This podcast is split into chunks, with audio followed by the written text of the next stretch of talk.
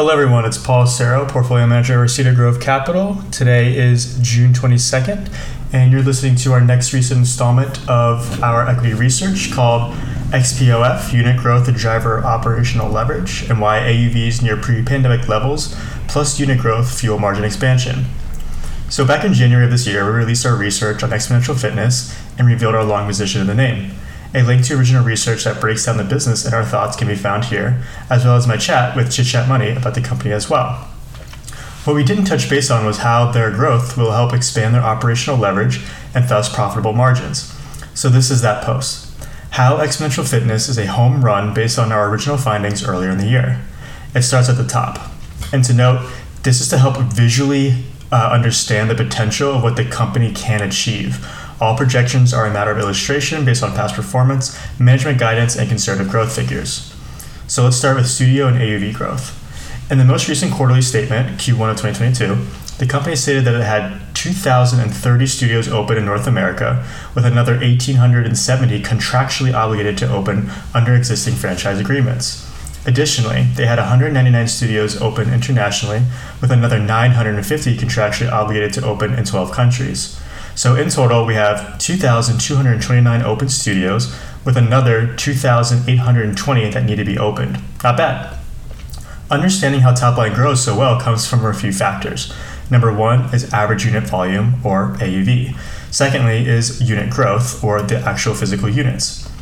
Without enticing AUV for the franchisees, there will be less demand to open one, which, which slows down studio growth and overall revenue for the company from the fees that the studios will eventually generate.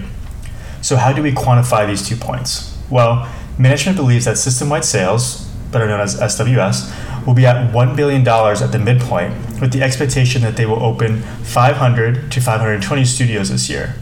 So, let's call it 510 as what we'll use as our annual studio opening run rate. Additionally, the company said the run rate AUV is at $477,000 in North America, but we'll go off the 450,000 in, in the quarterly statement to loop in international and newly opened studios as well. AUVs have been making progress getting back to pre COVID levels and are just a stone's throw away. It's also near the 500,000 two year target that management outlined in their S1, with 25 to 30% EBITDA margins represent a cash on cash return of about 40% based on $350,000 opening cost. Factoring in the above, with a modest 2% annual increase to AUV, whether it be from pricing or increased attendance, with a mid quarter opening cycle for the studios, we arrive with the below. Uh, given linear growth, for visual purposes only, the company can double system wide sales by fiscal year 26 and nearly of 4,600 studios open at the same time. I will caveat this by saying that this is a very conservative model, as management might be able to speed up the pace of openings, which then has a direct impact on system wide sales and other fees, especially when it comes to international openings and how those license sales get recognized.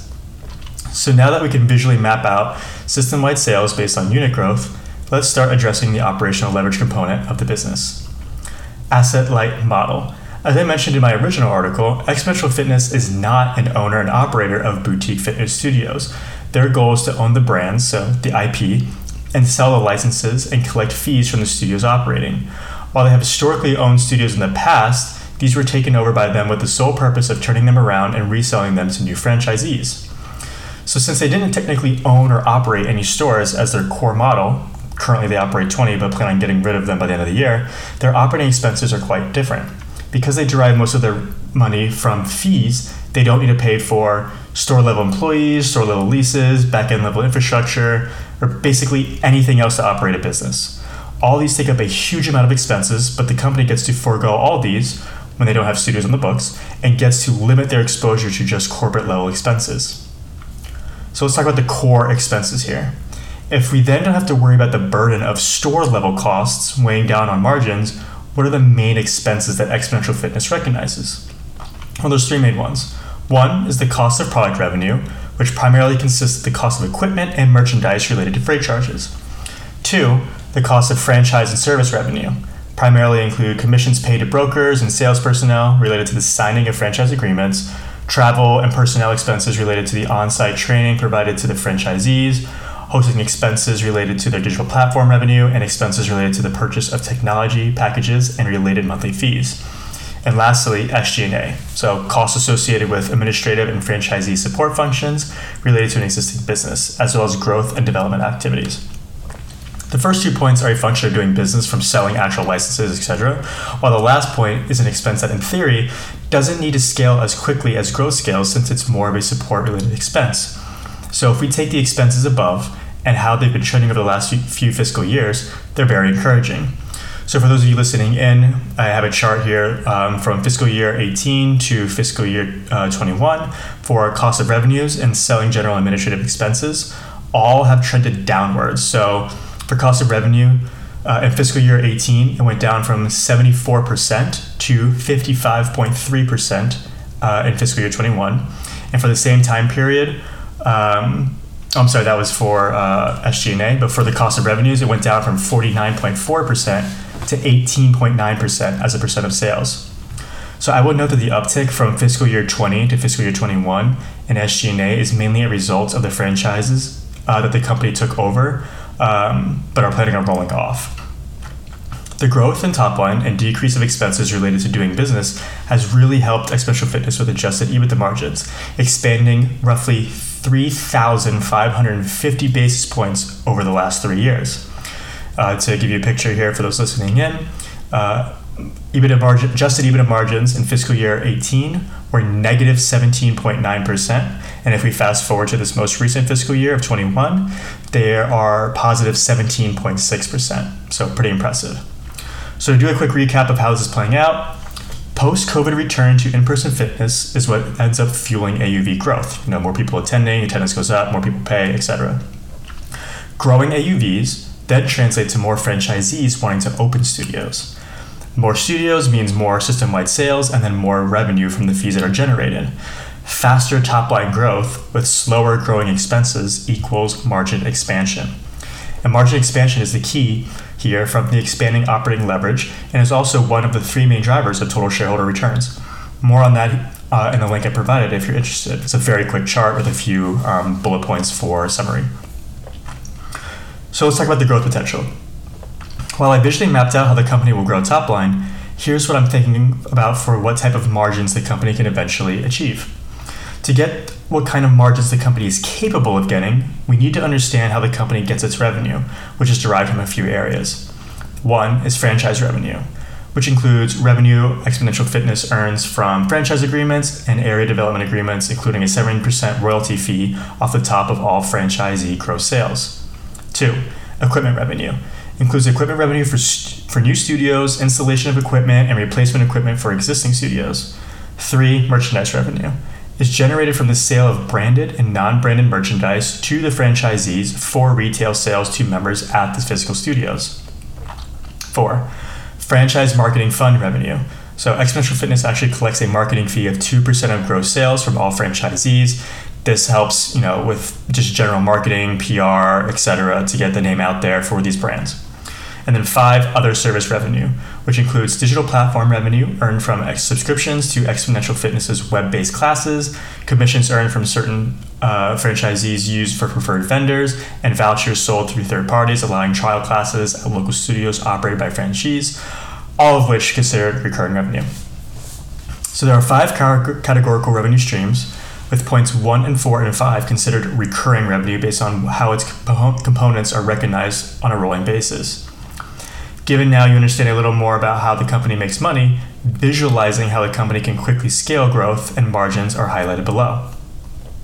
For those of you that are listening in, uh, top line growth is growing very, very well, and we're getting uh, EBITDA margins close to 40% by fiscal year 26. So as you can see, growth can continue ramping up as long as the company continues selling licenses, collecting revenue for all their intricacies of doing so. So think training, territory, technology fees, etc. The recurring revenue is a big component of the business because it really helps create this snowball effect to push things to the next level. This growth will help Xponential achieve the 40 over 40% margins that they're aiming to eventually uh, target if you factor in zero multiple expansion, granted this is all hypothetical here, but if you factor in zero multiple expansion, 11 times fiscal year 26 adjusted EBITDA Factoring the same net debt and shares outstanding, you know, they're already free, fa- free cash flow positive, so they don't need to do any equity dilution. You arrive at a price of about $79 a share. So, granted, this is all for illustrative purposes and should not be taken as proper due diligence. All this is based on the continued success of the management team, but I would be amiss if I didn't outline the potential risks involved. So let's talk about these risks. So just like I started this post, I will be it will be at the top of the list for potential risk for this whole model. So, one is that unit growth actually stalls. Given rising rates, financing a store opening might become more difficult, which leads to slower annual growth. Uh, but the requirements to open a studio vary widely, but the same still stands for all of them. All require liquid capital of at least $100,000 and a minimum of $500,000 net worth, so people who qualify are in good standing financially. That's the caveat here. Uh, risk number two is a global recession. That's on everybody's minds.